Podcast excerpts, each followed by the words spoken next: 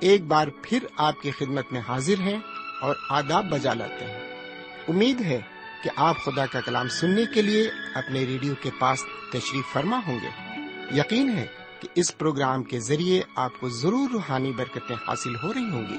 آئیے اب ہم سلاطین کی دوسری کتاب کو کھولیں۔ اس کتاب کا موضوع ہے ایلیشا کے معجزے۔ تو لیجیے، آپ کی خدمت میں پیش ہے اس کتاب کا مطالعہ خدا کے خادم کے ذریعے لیکن ایک خوبصورت نغمے کے بعد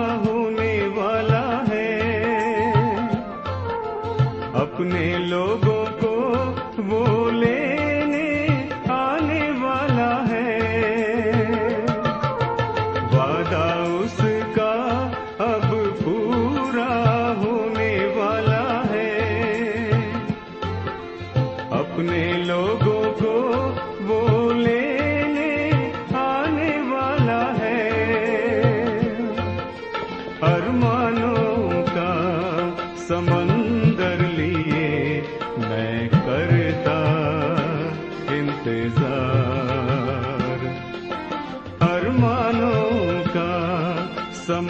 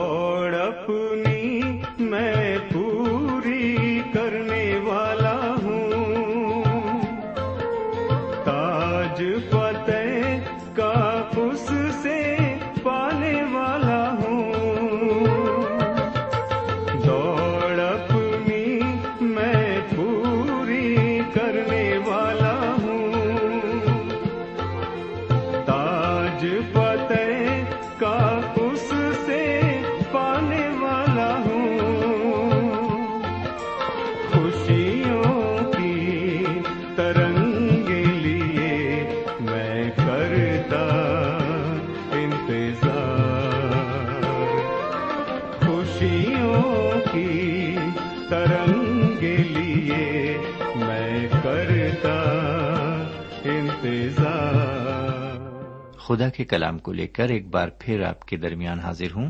سلام قبول فرمائیے۔ سمن ہم شکر گزار ہیں خدا و تعالی کے کہ اس نے ایک اور موقع ہمیں عطا فرمایا تاکہ ہم اس کے کلام سے فیضیاب ہو سکیں۔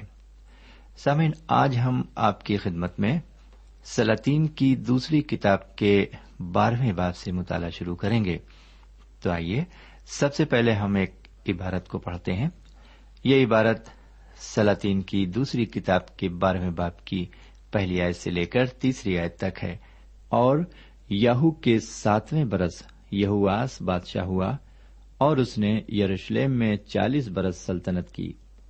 اس کی ماں کا نام زبیا تھا جو بیر سبا کی تھی۔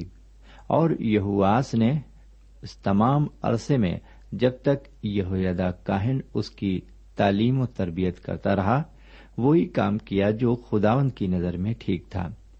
تو بھی اونچے مقام ڈھائے نہ گئے اور لوگ ہنوز اونچے مقاموں پر قربانی کرتے اور بخور جلاتے تھے۔ سامن ابھی تک ہم نے جتنے بادشاہوں کے متعلق معلومات حاصل کی، ان میں یہواس سب سے چھوٹی عمر کا بادشاہ ہے۔ گیارہویں باپ کی اکیسویں آیت میں اس کے بارے میں لکھا ہوا ہے کہ جب یہواس سلطنت کرنے لگا تو سات برس کا تھا۔ بارہویں باپ کی پہلی آیت بتاتی ہے کہ یہ یہواز یاہو کے مرنے کے بعد ساتویں برس بادشاہ مقرر ہوا۔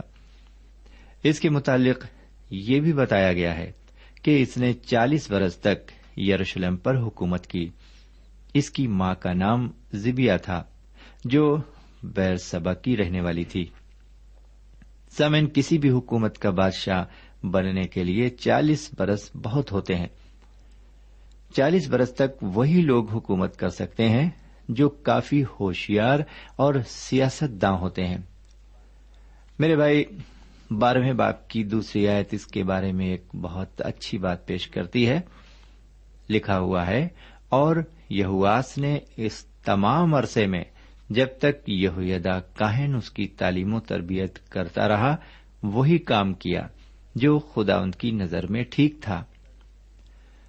سمن بائبل شریف اس کے متعلق گواہی دیتی ہے کہ یہ اپنی حکومت کے چالیس سال کے عرصے تک وہی کام کرتا رہا جو خداوند کی نظر میں ٹھیک تھا۔ سمن چالیس سال تک اپنی مخصوصیت پر قائم رہنا بہت بڑی بات ہے۔ ہم تو اپنی مخصوصیت کے دو چار سال کے اندر ہی اپنے ایمان سے گر جاتے ہیں۔ اگر یہ شخص آج ہوتا اور اگر ہم اس سے یہ پوچھتے کہ کیا آپ تمام شریعت کو پورا کر رہے ہیں، تو شاید یہ بے ساختہ ہم سے کہتا جی ہاں ہم نے لڑکپن سے شریعت کی تمام باتوں پر عمل کیا ہے۔ میرے بھائی، اسی کا جواب ایک بار ایک یہودی سردار نے ہمارے حضور کریم جناب سعید مسیح کو دیا تھا۔ اگر ہم لوکا کی انجیل کے اٹھارہویں باپ کی اٹھارہویں آیت پر غور کریں تو اس سردار کی بابت جان جائیں گے۔ لیکن جب اس نے حضور اقدس سے یہ کہا تھا کہ میں نے لڑکپن سے ان سب باتوں پر عمل کیا ہے، تو حضور کریم نے اس سے ایک بات اور کہی تھی، جس کو سن کر وہ اپنی سدبت کھو بیٹھا تھا۔ حضور کریم نے اس یہودی سردار سے صرف یہ فرمایا تھا کہ ابھی بھی تجھ میں ایک بات کی کمی ہے۔ سامعین، ہم اس گہرائی میں نہیں جائیں گے کہ اس نوجوان یہودی میں کیا کمی تھی۔ اگر اس عبارت کو آپ پڑھیں گے تو خود جان جائیں گے۔ مگر یہ کہ لاکھ خوبیوں کے ہوتے ہوئے بھی اس کے اندر ایک کمی تھی اور وہ کمی اس کی تمام خوبیوں کو لے ڈوبی۔ سمعین انسان کے اندر لاکھ خوبیاں ہوں تو کیا؟ لیکن اگر اس کے اندر ایک کمی ہے تو وہ اس کی ساری خوبیوں کو لے ڈوبے گی۔ بالکل اسی طرح یہواس بادشاہ کے اندر لاکھ خوبیاں تھیں، لیکن اس کے اندر ایک کمی بھی تھی جس نے اس کی شان میں بٹا لگا دیا۔ اس کی اس کمی کا ذکر بائبل شریف میں آ گیا۔ میرے بھائی، جاننا چاہیں گے اس کمی کو؟ آپ بارہویں باپ کی تیسری آیت کو سنیے، لکھا ہوا ہے، تو بھی اونچے مقام ڈھائی نہ گئے، اور وہ لوگ ہنوز اونچے مقاموں پر قربانی کرتے اور بخور جلاتے تھے۔ میرے بھائی، سنا آپ نے؟ یہ سات برس کی عمر سے حکومت کرنے لگا اور چالیس برس تک حکومت کی۔ سارے اچھے کام کرتا رہا، لیکن پھر بھی اس نے ایک کام نہیں کیا۔ اس نے اونچے مقام نہیں ڈھائے۔ لوگ ان اونچے مقامات پر قربانی کرتے اور بخور جلاتے تھے۔ سامن، یہ اونچے مقام بت پرستی کو ظاہر کرتے ہیں۔ سامعین، جو لوگ خدا سے پیار کرتے اور اس پر ایمان رکھتے ہیں، ان کی زندگی میں کوئی بھی اونچا مقام نہیں ہونا چاہیے۔ خدا کو اپنا مالک تسلیم کرنے کے بعد جگہ کو بالکل ہموار کر دینا چاہیے۔ لیکن یہواس جو ایک خدا پرست انسان تھا اور ہمیشہ سیدھی راہ چلتا تھا، اس کی دور حکومت میں اونچے مقام ڈھائے نہیں گئے۔ سامعین، دور حاضرہ میں بھی بہت کچھ یہی سب دیکھنے میں آ رہا ہے۔ آج بہت سے لوگ ایسے ہیں جو روزہ نماز وقت پر ادا کرتے ہیں، خوب عبادت کرتے ہیں اور برابر شریعت کے آئین کی تکمیل میں لگے رہتے ہیں، لیکن پھر بھی ان کی زندگی میں بہت سے اونچے مقام ہیں۔ وہ آج تک ڈھائی نہیں گئے۔ سمجھ ضروری نہیں کہ وہ اونچے مقام مٹی کے ڈھیر ہی ہوں۔ میرے بھائی بہن اور میرے پیارے بزرگ، آج انسان کی زندگی میں جو سب سے اونچا مقام لیے ہوئے ہے، وہ ہے روپیہ۔ آج بہت سے لوگوں کی زندگی میں سب سے اونچا مقام اس روپے کا ہے۔ یہ لوگ اپنی زندگی میں روپے کو ماں باپ، بھائی بہن اور بیوی بچوں سے بھی بڑھ کر سمجھتے ہیں اور کچھ لوگ تو روپے کو خدا سے بھی بڑھ کر سمجھنے لگے ہیں۔ اس کے علاوہ اور بھی بہت سے اونچے مقام ہیں انسان کی زندگی میں۔ کوئی اپنی تعلیم اور لیاقت کو سب سے اونچی چیز سمجھتا ہے، کوئی اپنی ذات پر گمن کرتا ہے، تو کوئی اپنی خوبصورتی پر اتراتا ہے۔ کوئی اپنی امیری کی نشے میں چور رہتا ہے تو کوئی اپنی ہنر یا اپنے فن کو ہی سب سے بڑی چیز سمجھتا ہے۔ سامن اس طرح کے بہت سے اونچے مقام ہیں انسان کی زندگی میں، اور یہ سب ابھی تک ڈھائی نہیں گئے ہیں۔ جب ہم خدا کا بندہ ہونے کا دم بھرتے ہیں، تو ہماری زندگی میں سب سے اونچا مقام صرف خدا کا ہونا چاہیے۔ میرے پیارے بھائی بہن میں نہیں جانتا کہ آپ کی عمر کیا ہے۔ ہو سکتا ہے آپ اکیس سال کے نوجوان ہوں، یا ہو سکتا ہے آپ اپنی زندگی کا نصف حصہ گزار چکے ہوں اور چالیس کی حد پار کر گئے ہوں، یا ہو سکتا ہے آپ بزرگی کے دائرے میں آ گئے ہوں۔ خدا نہ کرے کہ کہیں آپ کی زندگی میں تو کچھ اونچے مقام نہیں ہیں، لیکن اگر ہیں تو آپ نے ابھی تک کیا کیا ہے؟ میرے بھائی، خدا سے اونچا کوئی بھی مقام نہیں ہے۔ آپ کو چاہیے کہ آپ آج ہی ان تمام اونچے مقامات کو ڈھا دیں جن سے خدا کی شان میں بٹا لگ رہا ہو۔ میرے بھائی یہو آس بادشاہ کی زندگی کی سب سے بڑی کمی یہی تھی کہ اس کی دور حکومت میں وہ اونچے مقام نہیں ڈھائے گئے جن سے شیطان کا جلال ظاہر ہوتا تھا۔ میرے بھائی، خدا کے آگے ہمارا سب کچھ نیچا ہی نیچا ہونا چاہیے۔ ہماری عزت، ہمارا رتبہ، ہمارا عہدہ، ہمارا سب کچھ ہماری زندگی میں خدا سب سے اوپر ہونا چاہیے، ہماری زندگی سے سارا جلال اس کو ملنا چاہیے۔ بہرکیف ہم تھوڑا اور آگے بڑھتے ہیں اور بارہویں باپ کی چوتھی آیت سے لے کر سولہویں آیت تک کی عبارت پر نظر ڈالتے ہیں۔ سامن اس عبارت میں ہمیں کچھ ہدیوں اور نذرانوں سے متعلق باتیں ملتی ہیں۔ جو ہدیے اور نذرانے ہیکل میں آتے تھے، ان کے لیے کچھ قاعدے قانون بنا دیے گئے تھے۔ ہیکل کے خادمین ہی ان نذرانوں کو اپنے پاس جمع کرتے تھے اور خدا کے گھر کی جو ضرورتیں ہوتی تھیں انہیں پورا کرتے تھے۔ آگے پندرہویں آیت میں ایک بڑی اچھی بات لکھی ہوئی ہے کہ جو لوگ ہدیوں اور نذرانوں کو خرچ کرتے تھے، ان سے کوئی بھی حساب کتاب نہیں لیا جاتا تھا، کیونکہ وہ بڑی دیانت سے کام کرتے تھے۔ لیکن آج کے دور میں تو یہ بات بڑی مشکل ہے۔ آج ہمارے بیچ میں دیانت نام کی کوئی چیز نہیں ہے۔ آج تو ہدیوں اور چندوں میں خوب خیانت کی جاتی ہے۔ آگے ایک اور بات سولہویں آیت میں ہمیں ملتی ہے، وہ یہ کہ جو جرم کی قربانی اور خطا کی قربانی کے ہدیے ہوتے تھے، وہ ہیکل میں نہیں ڈالے جاتے تھے، وہ کاہنوں کے ہوتے تھے۔ سامن خدا و تعالیٰ نے ہدیوں اور نذرانوں کا کچھ حصہ کاہنوں کے لیے ٹھہرایا تھا، تاکہ ان کو خدمت کرتے وقت کسی چیز کی کمی نہ رہے۔ موسوی شریعت میں بھی اس حکم کی تائید کی گئی کہ دائیں میں چلتے ہوئے بیل کا منہ نہ باندھنا۔ سامعین، ایک وہ خادم جس نے اپنی پوری زندگی خدا کی خدمت کے لیے وقف کر دی ہے، وہ اپنی ضرورتیں کہاں سے پوری کرے؟ ضروری ہے کہ ہدیوں اور نذرانوں سے ہی اس کی ضرورتیں پوری ہوں۔ سامن ہمیں اس بات پر بالکل اعتراض نہیں کرنا چاہیے کہ خدا کے خادم تنخواہ پر کام کرتے ہیں۔ میرے بھائی، خدا نے ان کے لیے یہی ٹھہرایا ہے کہ وہ ہدیوں اور چندوں سے اپنی ضرورت پورا کریں۔ کئی لوگوں کو یہ اعتراض کرتے دیکھا گیا ہے کہ خادموں کو اسکوٹر اور کار وغیرہ پر نہیں چلنا چاہیے۔ انہیں اپنے گھروں میں فریج اور بہت سی اشائش کی چیزیں نہیں رکھنا چاہیے۔ اور اس طرح سے بالکل ان کے لیے ممانعت کی گئی ہے۔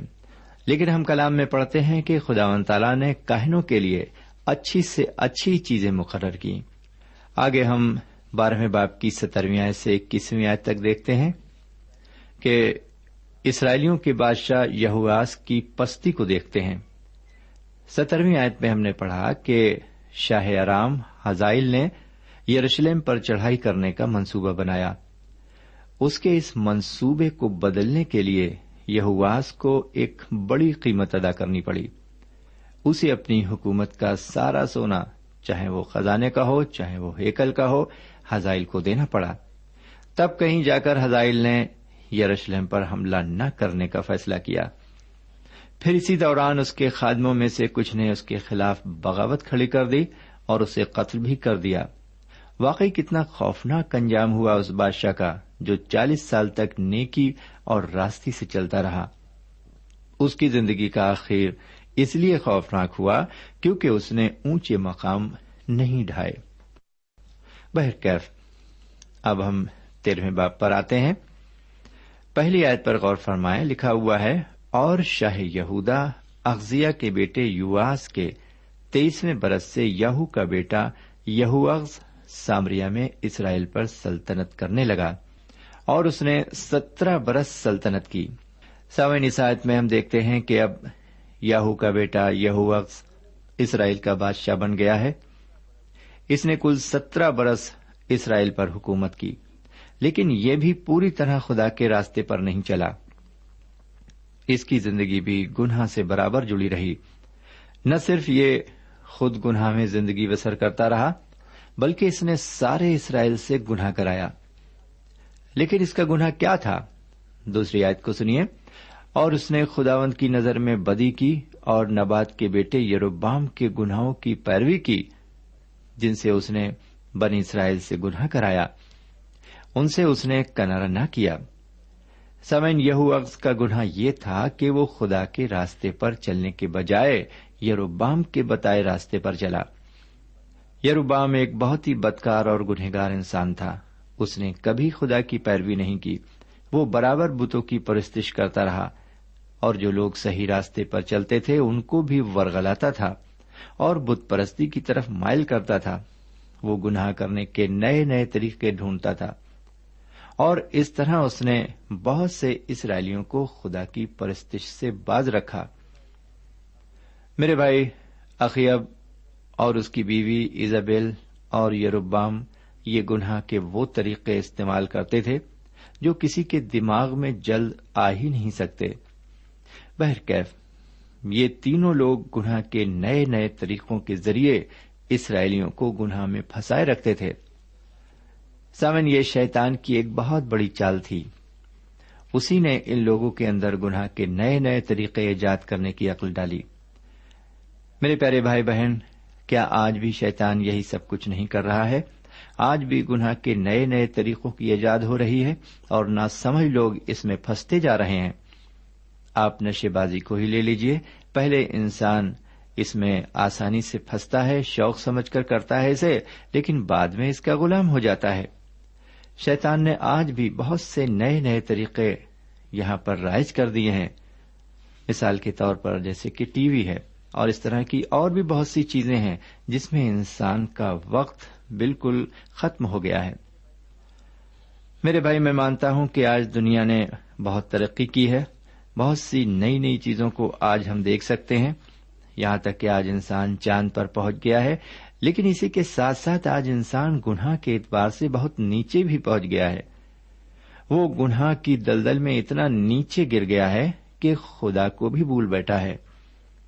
میرے بھائی اقیب ایزابیل اور یروبام کا گناہ اسی حد تک تھا۔ میرے پیارے بھائی بہن، آپ کی اس معاملے میں کیا حالت ہے؟ آپ آج کہاں پر ہیں؟ آپ نے کس شعبے میں ترقی کی ہے؟ آپ خدا کی طرف بڑھتے ہیں یا آپ شیطان کی طرف بڑھتے ہیں۔ میں تو اس معاملے میں یہی دعا کروں گا کہ خدا و تعالی مجھے اور آپ کو اپنی قربت عطا فرمائے۔ سمن یہاں پر ایک بات ہم اور اچھی طرح اپنی گرہ میں باندھ لیں۔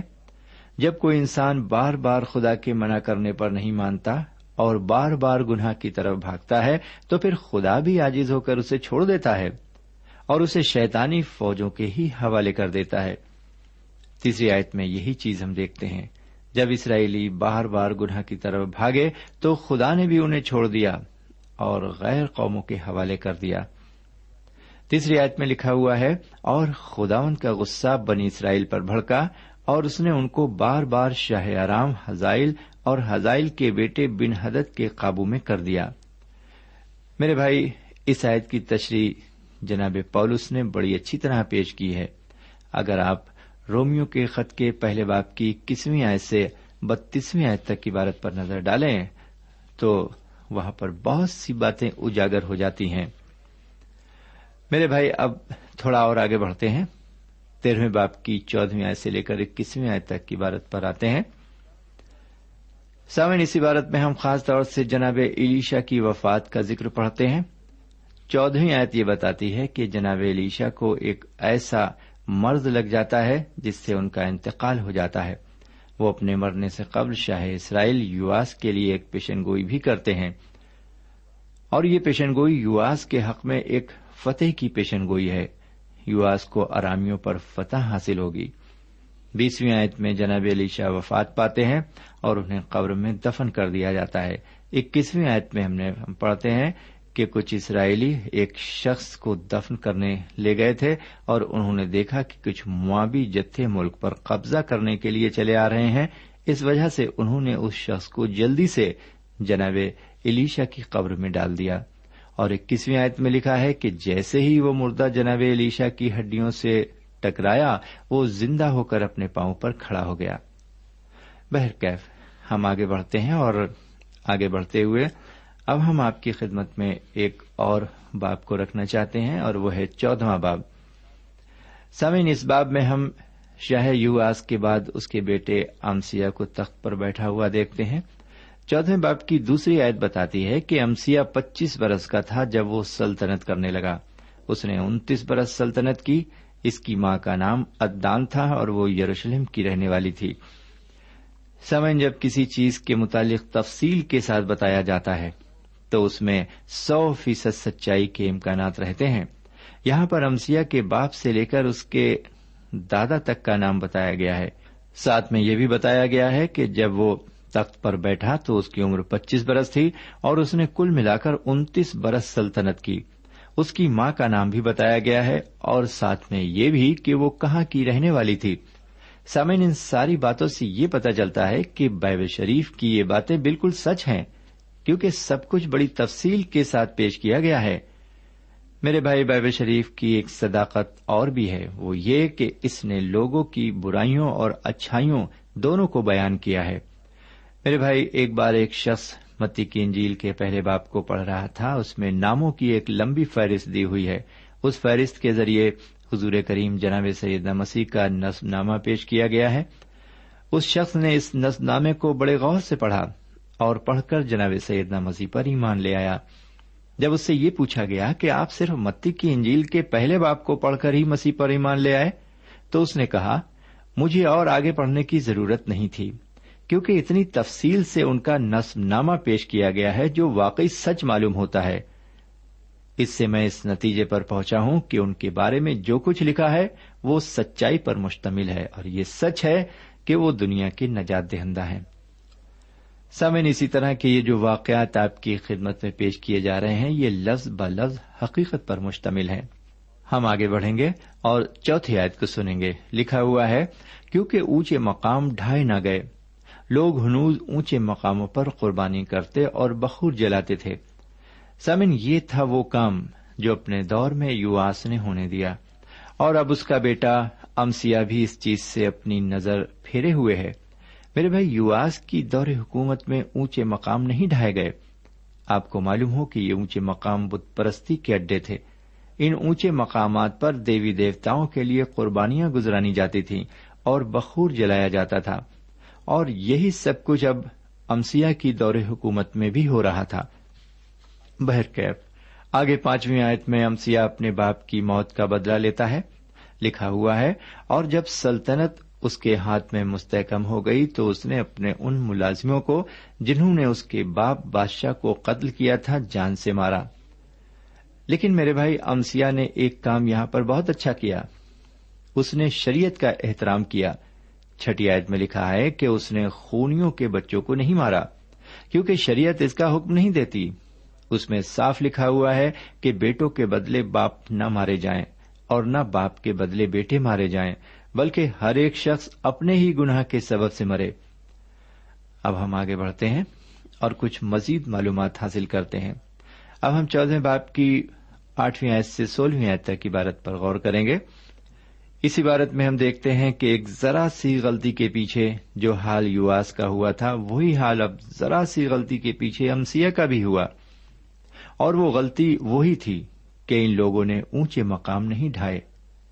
اس عبارت میں ہم نے پڑھا کہ امسیا شاہ اسرائیل یہواس کو جنگ کے لیے للکارتا ہے۔ آگے نویں آئے سے دسویں آیت تک ہم پڑھتے ہیں کہ یہواس امسیا کو بہت سمجھانے کی کوشش کرتا ہے، لیکن وہ نہیں مانتا۔ جس کا انجام ہم اگلی گیارہویں آیت سے تیرہویں آیت تک دیکھتے ہیں۔